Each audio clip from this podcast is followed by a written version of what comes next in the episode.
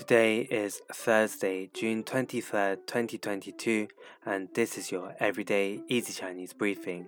大家好，我是林老师, and in under 5 minutes every weekday, you'll learn a new word and how to use this word correctly in phrases and sentences. Today's word of the day is 组,组, which means group. Let's practice by making different words, phrases, and sentences with 组 the first word is 组织,组织, which means organization.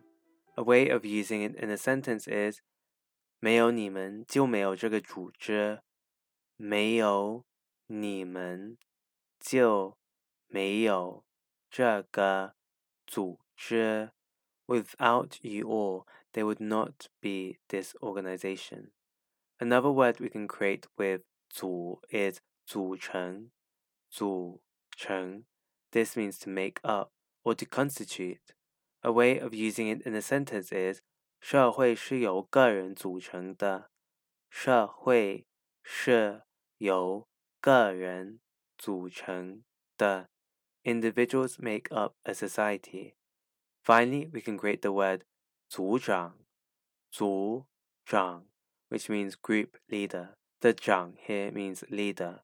A way of using it in a sentence is 为什么没有人愿意当组长？为什么没有人愿意当组长？Why does no one want to be the group leader?